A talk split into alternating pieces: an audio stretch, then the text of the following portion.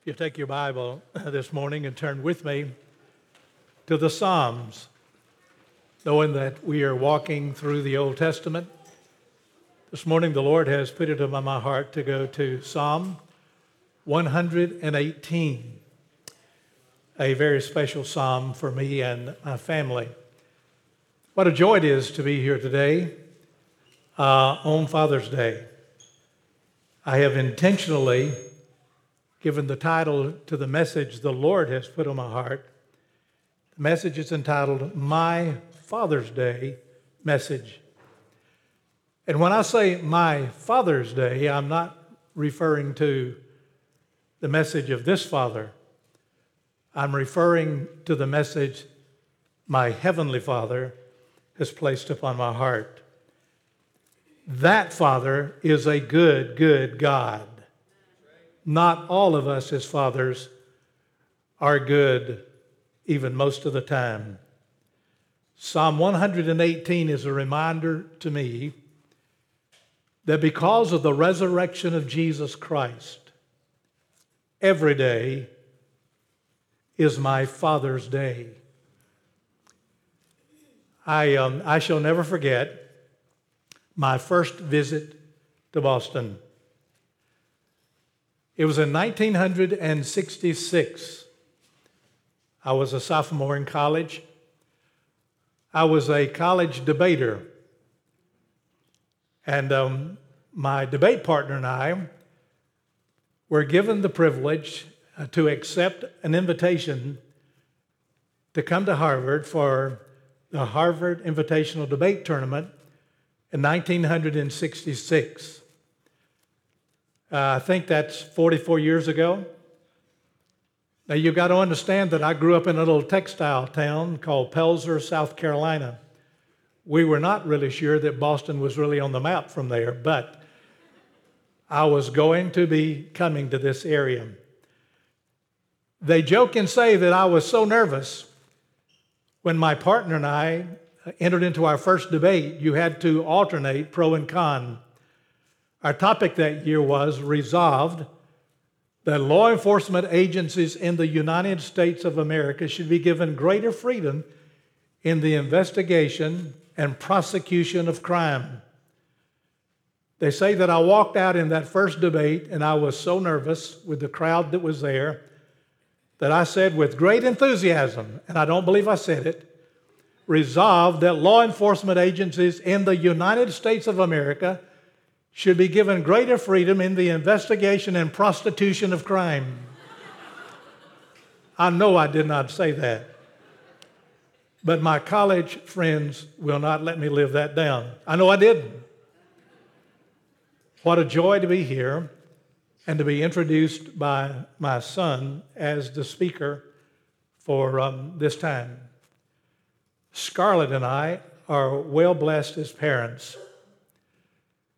We, um, we have always had our family in the Word. And as a result of that, God has answered so many prayers. God has taught us so many things.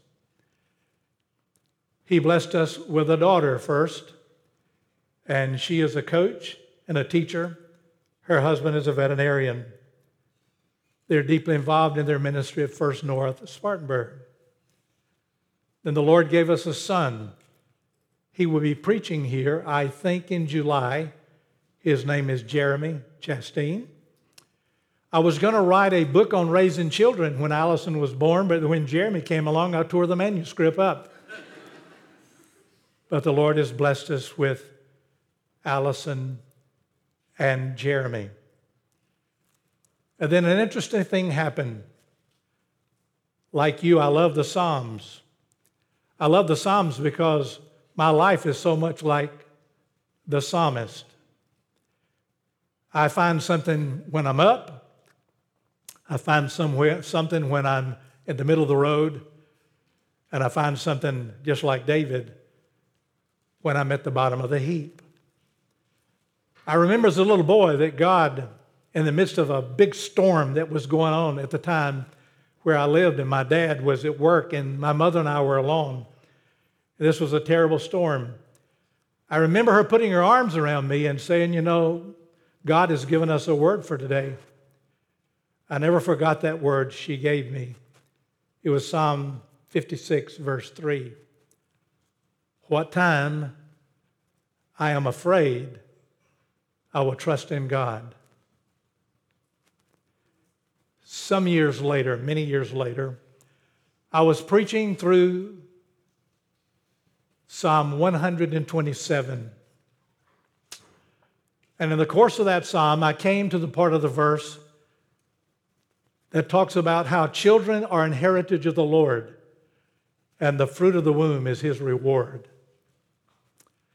As we continued through that series of messages, my wife and I were having some conversations about the text. But then one Sunday morning, she told our pastor that she and her husband had put a limitation on their family that God did not want to have. And that God had put it on her heart that day that she and her husband were supposed to have another child. I was the pastor she was telling that to. So I said, Do you remember the story of Sarah and Abraham? Oh, I won't go any further than that. But as a result of that walk through Scripture in Psalm 127, the Lord gave us in 1981 our next child. Except there was one difference. That next child was twins. The first to be born was named Jonathan David Chastain, one of your pastors. The second to be born, her name was Amy. Just as Allison is a teacher and a coach, Jeremy is a pastor. Jonathan is a pastor. Our daughter lived in Asia for a number of years. We lived there with her for three months in ministry. She now works in the heart unit of a hospital where she continues to minister to people like she did in the slums of the country where she was serving. In a major crisis time in my life, God took me again to the Psalms. My wife's favorite verse in the Psalm is Psalm 118, verse 24. She received a birthday card recently. The front of that card said, This is the day the Lord has made. I will what? I will rejoice and be glad in it. That psalm, which is her favorite verse, is also one of those verses that God gave to me as a footnote in a crisis time in my life. And the more I began to dig into that psalm, I discovered that there's a whole lot more underneath than we usually give credit to on the surface.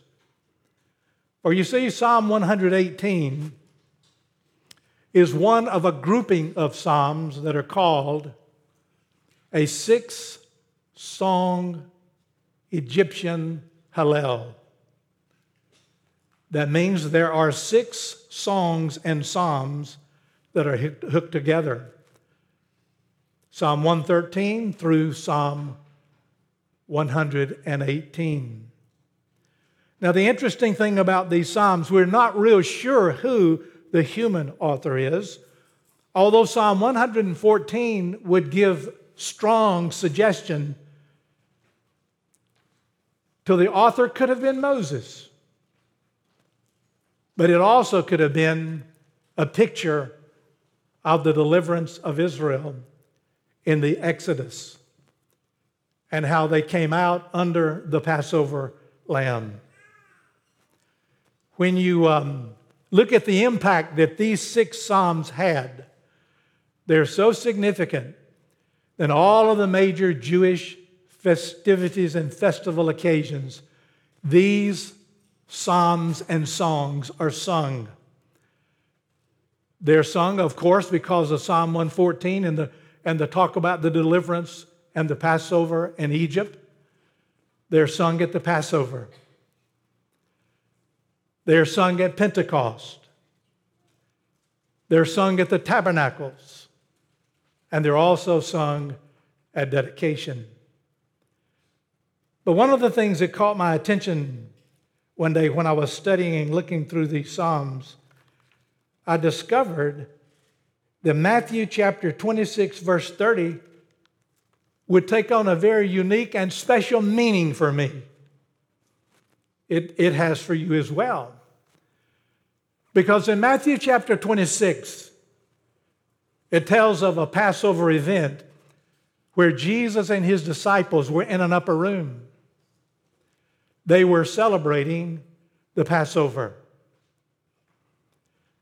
And then, according to the Talmud, when they came to the conclusion of the fifth cup, that's when Psalm 118 most likely would have been sung.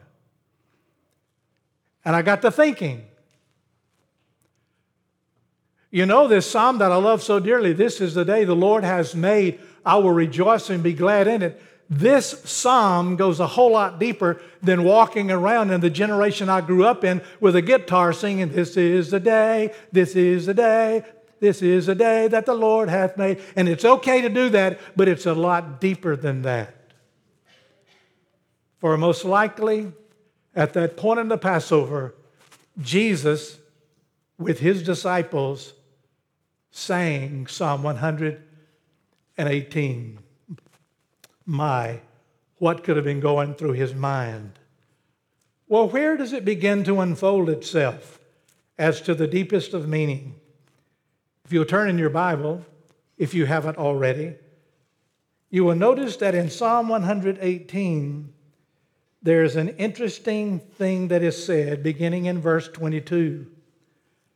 The stone that the builders rejected has become the cornerstone. This is the Lord's doing. It is marvelous in our eyes. This is the day that the Lord has made. Let us rejoice and be glad in it. So when I began to see that part of the scripture connected to that beautiful psalm, I go back and I began to look at the whole psalm, Psalm 118. And what do I discover? I discover that regardless of who the psalmist was, the human penman, in verses 1 through 4, he's talking about God's enduring love. He says, His steadfast love endures forever. So this psalmist had gone through a time of difficulty in his own life. He had also experienced a very miraculous deliverance.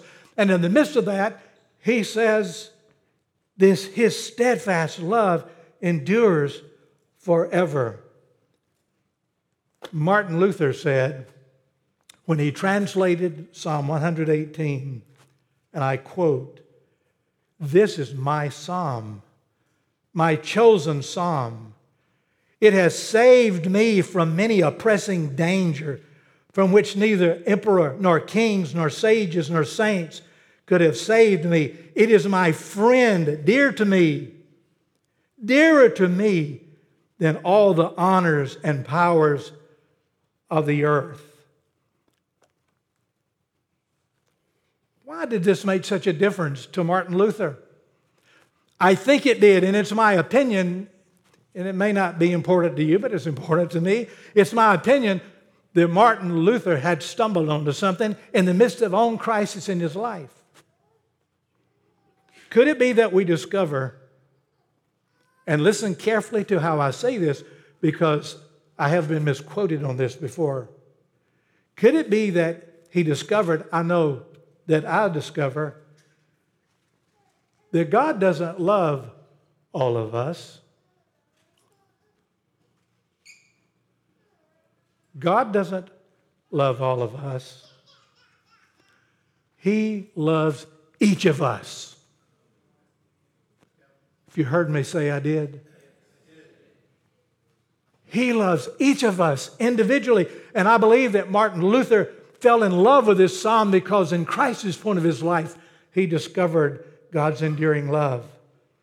But then the psalmist talks about God's embracing hand. Look in verses 5 through 18, and I can't develop the whole thing, but he says, The Lord answered me, verse 5. The Lord was on my side, verse 6. The Lord is my helper, verse 7. The Lord is my refuge, verse 8. The Lord helped me, verse 13. Watch this. He is my strength, my song. He's my salvation, verse 14. And verse 16, I love it. The right hand of the Lord does valiantly. Verse 16. And so he sees not only God's enduring love, but God's embracing love. And then you know what happens? This is so beautiful. The psalmist is so overcome, so overcome by seeing the embracing hand of God and thinking about this endearing love of God that he breaks out in a celebration of praise and he begins to put the penman to it and the words to it. And he said something remarkable in the midst of all of it. Verse 22 The stone that the builders rejected has become the cornerstone. Amazing. The stone that the builders have rejected has become the cornerstone. Did the psalmist know everything about what he was doing then? I suggest to you he did not. But the hand of God, about whom we had already spoken of, was upon him. And he is now laying out a foundation, a groundwork for us, for helping us understand what happened with Jesus after he and his disciples sang that song at the Passover. This is the day the Lord hath made. I will rejoice and be glad in it. What is it that was the outcome of that? The outcome of that is clear. What the psalmist said in verse 22, watch this, is quoted five times in the New Testament. What the psalmist said hundreds of years before now becomes quotation in the New Testament. Matthew 21, verse 42, in the parable of the tenants. Mark 12, verse 10. Luke 20, verse 17, the same. Acts chapter 4, verse 11. This Jesus is the stone that was rejected by you, the builders, which has become the cornerstone. And there is salvation in no one else, for there is no other name under heaven given among men by which we must be saved. And then in 1 Peter 2 7, oh, listen to this as the metaphor in Peter's preaching and teaching comes out. It's a beautiful picture here. The stone that the builders rejected has become the cornerstone. And then when I look into the scripture and I throw all of that together, I begin to see what that day was. This is the day. That day makes this day so important. What was that day? That day was the day when the rejected stone, Jesus, became the cornerstone.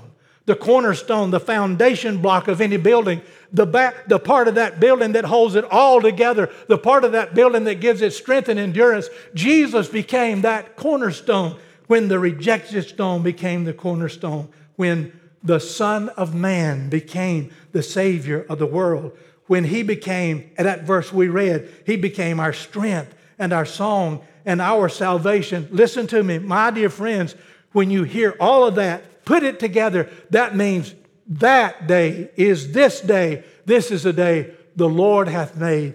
I will rejoice and be glad in it. And Jesus walked out of that upper room and he goes into the garden. Last night, before Owen went to bed, he slipped into where I was at a table studying and he kissed me on the cheek. He walked away. My heart was so touched by the tenderness of that moment. I'm up early this morning. I'm at the table again. The kids begin to awaken. He comes in to the room where I was and he kisses me on the cheek. And my heart is caught again. I'm emotionally entrapped. And then I think of where we're going in this text, and I see Jesus goes into the garden, and one of his own by the name of Judas Iscariot comes up to him in the garden, and he plants a kiss of rejection upon the cheek of Jesus. they arrest him and carry him away. Jesus is tried. Off in the distance is Peter, who wrote about the cornerstone. Off in the distance is Peter. And he's standing around a fire and he says, with an expletive, I never knew him. And then Jesus goes to the cross. Don't miss this because we hear it so much, we lose it. He goes to the cross. And on that cross, in the fleeting moments of earthly life, he says,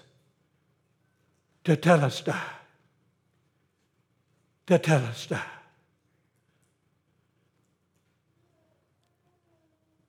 When those words were spoken, it was like an echo along the hillside of Calvary. For that word tetelestai has the meaning, it is finished. Now, I know the demons of hell must have thought that he said, I am finished, but Jesus did not say, I am finished. He said, It is finished. What is finished? The rejected stone is going to be placed into a grave. And on the third day, he's going to come alive. The resurrection that we sang about of the Lord Jesus Christ, he's alive. He's alive. He's alive and well. That stone that was rejected now becomes the cornerstone. And that cornerstone, that cornerstone, that day gives meaning to every day of your life. Adrian Rogers once said, and it's a tremendous quote, quote he said, Jesus not only as years adds years to your life, that's eternity. Jesus adds life to your years. That's right now.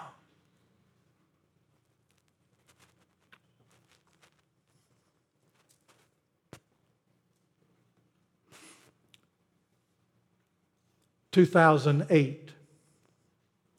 It's a Sunday. It's Father's Day.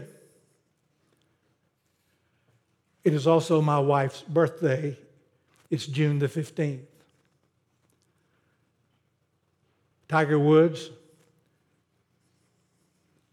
and Rocco are swinging it out in the U.S. Open.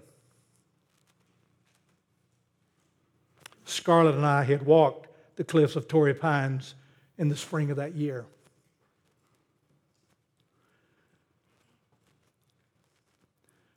All of my fa- family had gathered around me because we were not in our home that day. I was not preaching that Father's Day. I was in the Duke University Medical Center Hospital. I was recovering from radical colon cancer surgery on the previous Thursday.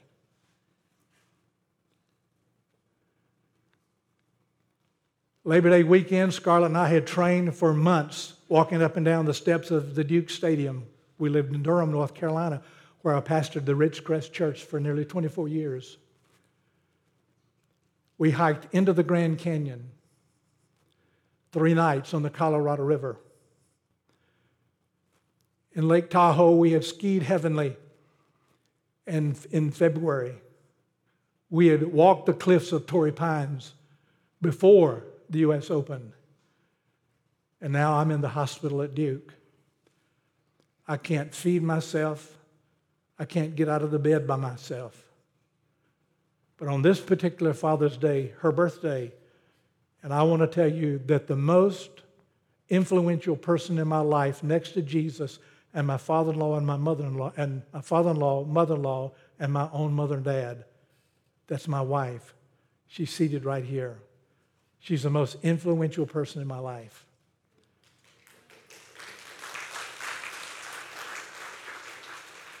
We've been married for 52 years. I told my family, get out of this room, go have lunch with your mother. It's her birthday. My nurse's name was Sarah. I know she had to be a drill instructor in the Marines, but she was still my nurse. Probably the best anywhere. And um, she encouraged my family to leave. She said, I'll not let him have any company till you get back. I'll take care of him. And they got me up in this hospital recliner. And They put the remote control beside me, all of that. They got in on the golf tournament. And there I am, there I am a hostage. They were all gone. Sarah slipped back into my room and she said, respectfully, Pastor, you're not supposed to have company, but there's a family out here demanding to see you. It's a man and a woman and their two sons. I said, Well, go ahead and let them in. John, it was Ken and Rhonda and their two boys, Danny and Kenny. And they walked into my room and they said, We know you're not supposed to have company, but we just had to come in to see you to make sure you're okay. And he said, All we want to do is just tell you we love you and we're praying for you. And the father led in prayer and they left. As they went out, the door was pushed to. They met Sarah outside, so she must have had her watch going to see how long they stayed. And I heard the father say to Sarah, not knowing that I could hear through the door. And please don't misunderstand this. The father said to Sarah, I know you're taking good care of him, but it's important you take good care of him because he is a special man. I, I want you to not misunderstand. I, I don't at all feel that. But I was so overcome by having overheard that. The tears were streaming down my face as I'm there all alone. And in the midst of that, God reminded me of something that we oft have to be reminded of. This, there's a personal application to that psalm. This is a day that the Lord has made. Watch this. I will rejoice and be glad in it. This day I can rejoice and be glad. Watch carefully. This day I can rejoice and be glad because of that day. That day. And that day makes every day the day to rejoice and be glad. Today is Father's Day. Yesterday was June the 15th. It was my wife's birthday. But I want to tell you that today, today, I am 11 years cancer free. And God,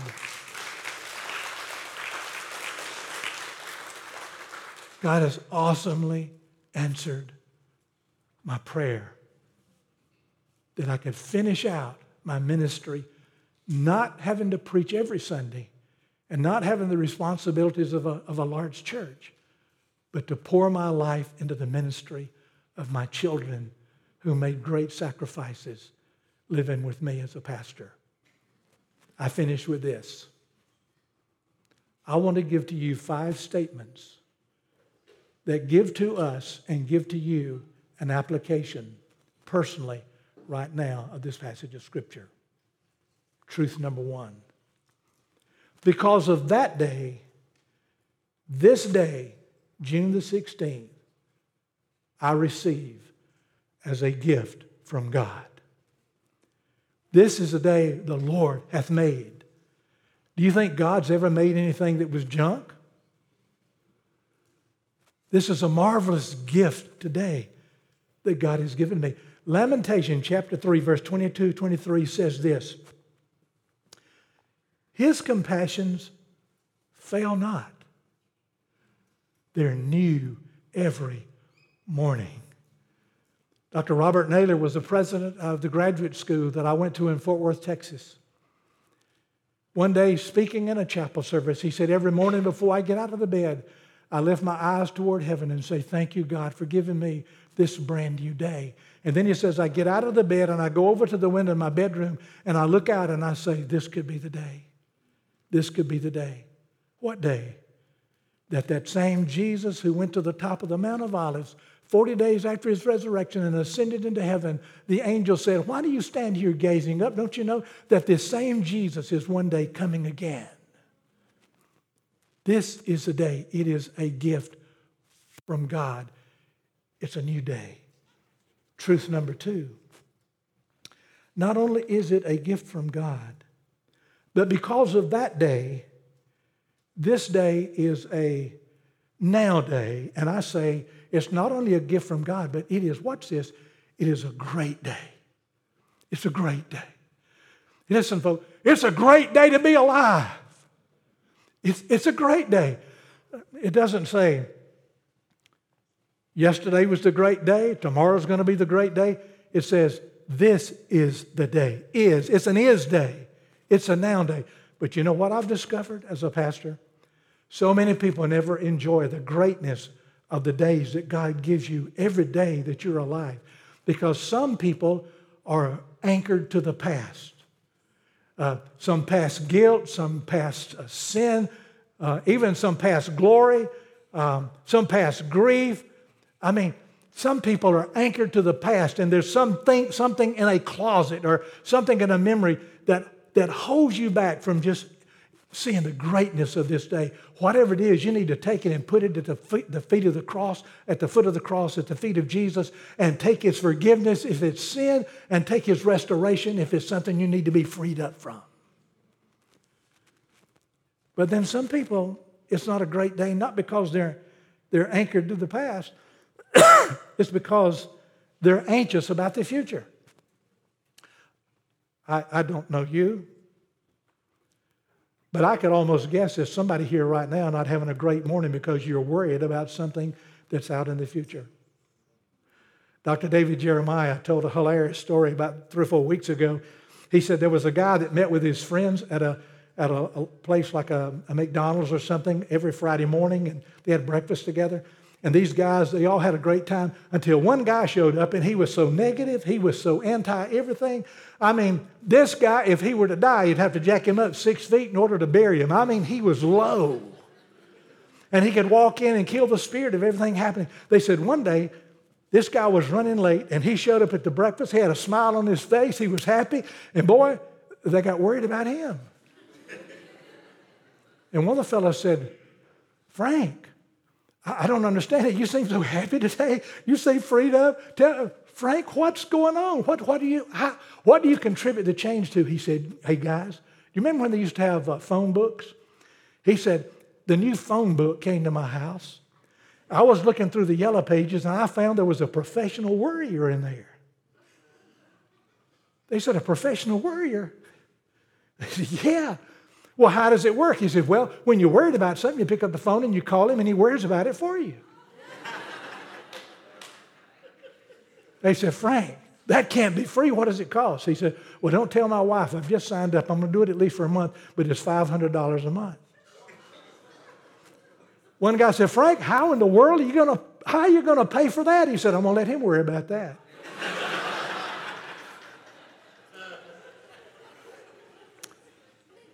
Some are anchored to the past, some are anxious about the future. Listen, you got to remember that God wants you to understand that He died on the cross and rose from the grave that you can be alive now. Alive now. Philippians 3:10 says that I might know him, that I might know him and the power of his resurrection. Because of that day, Every day can be a great day for a follower of Jesus Christ because of the power of his resurrection. Truth number three I treasure every day of my life now as a golden day. This is a day the Lord hath made. You see, God made this day, June 16, and it's necessary for me to handle it with prayer and to handle it with care. I am to treasure every day of my life as a golden day. When I was a little boy growing up in church, and some of you may remember this little chorus, we used to sing a song. Every day with Jesus is sweeter than the day before. Anybody remember it? Every day with Jesus, I love him more and more. Jesus saves and keeps me, and he's the one I'm living for. Every day with Jesus is sweeter than the day before. You know what? Psalm 118 and put in big, big numbers 24. There are 24 hours in a day. Every one of those hours, because of that day, should be cherished as a golden treasure. So many people are wasting their life. John Piper says this we, lay, we waste our lives when we do not pray and think and dream and plan and work toward magnifying God in all spheres of life. God created us for this to live our lives in a way that makes Him look more like the greatness and the beauty and the infinite worth that He really is.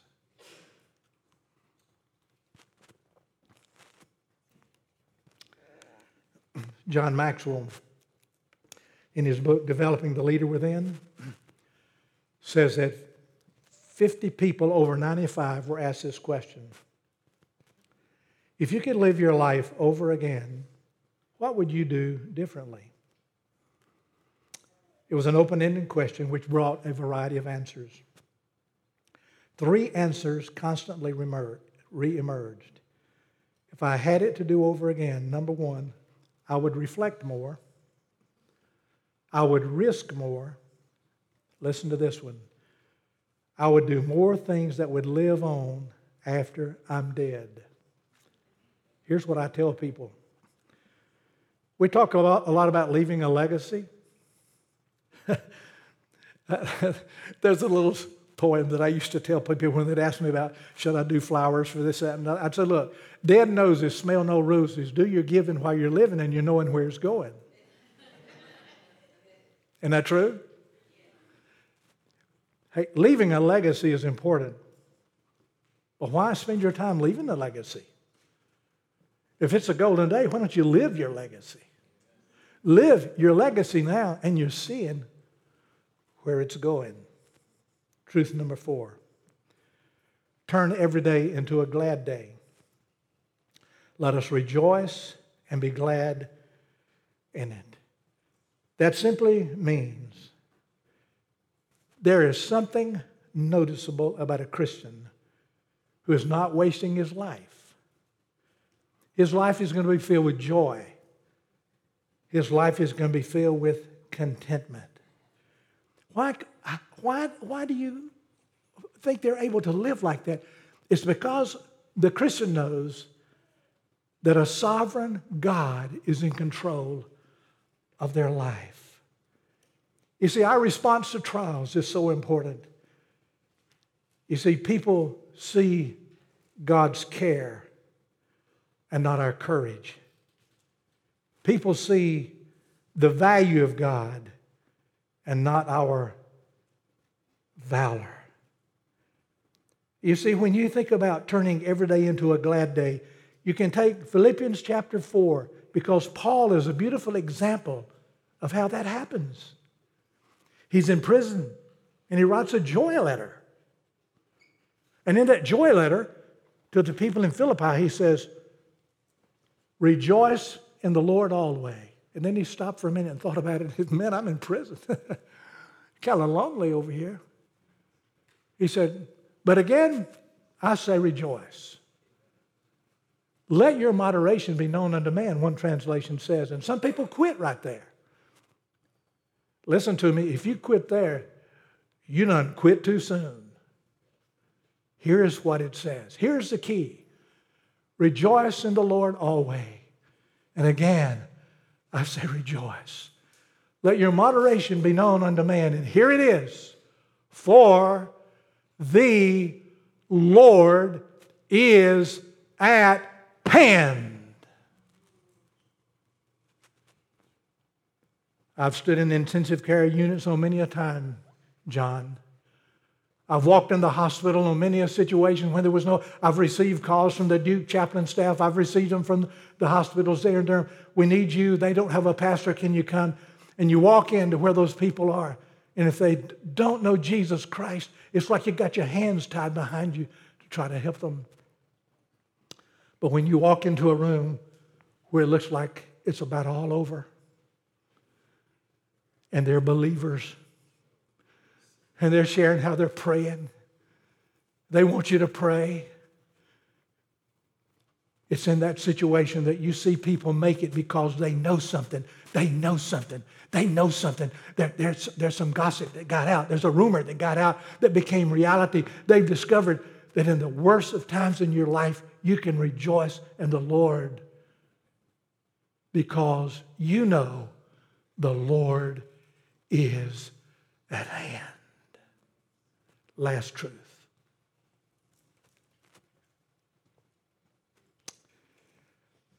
I treat each day as a going day. I treat each day as a numbered day. This is the day the Lord has made. Let us rejoice and be glad in it. Now, it's not spelled out in that verse of Scripture. But it's understood in this verse of Scripture. Because the Scripture on another occasion said in Psalm 90, verse 12, Teach us to number our days aright, that we might gain a heart of wisdom. The Bible says, and I'm getting ready to close the curtain here, so, so watch this. The Bible says, O Lord, Make me know my end and what is the measure of my days. Let me know how fleeting I am. Behold, you have made my days a few handbreadths, and my lifetime is as nothing before you. Surely all mankind stands as a mere breath. Guess where? Psalm 39, verses 4 through 5. Mike Crick. I've written it on a, a uh, napkin from where I had breakfast with him and some men last week on the napkin from the restaurant. I meet with some men every Friday morning, not like the guy I told you about a while ago. We have about 22 men that meet for prayer, and we then have breakfast together.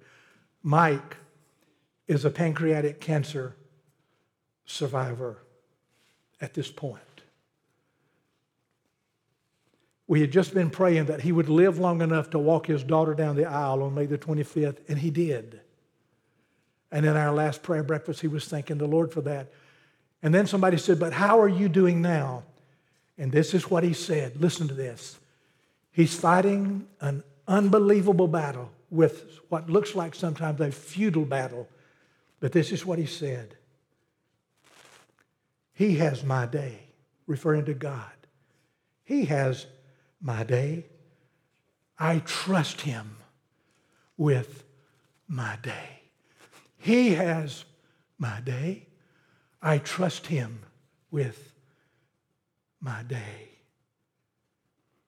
You know, there's something true about these days. You can't save them, you can't borrow them, you can't loan them, you can't leave them. The truth is, you use them or you lose them. This is the day. Because of that day, this is the day the Lord hath made. The resurrected Lord who's coming again. This is the day the Lord hath made. By an act of my will, I choose to rejoice and be glad in it. Growing up in Pelzer, South Carolina, I grew up when textile was big, the cotton mill was big. My dad was a mechanic in the cotton mill, he worked in the weave room. There's a poem that comes out of the cotton mill. I don't know the author, but it goes like this. And I want to leave you with this poem, and I ask you to listen to it very carefully. These days are passing days, faster than a weaver's shuttle. When as a child, I laughed and wept and time crept. When as a youth I dreamed and thought, and time walked. When I became a full grown man, time ran. When older still, I daily grew, time flew. Soon, I shall be traveling on, John. Soon, Lee and grandkids, I'll be tra- traveling on. Jeremy and Liz and the grandkids, and Allison and Kevin, the grandkids, the Fishers. Soon I'll be traveling on. Time gone. But don't you ever forget when this old man lays it down, he lays it down to be taken up because I have learned that what he did that day has taught me that this is the day the Lord hath made. I will rejoice and be glad in it. Can I have a witness? Amen. Amen.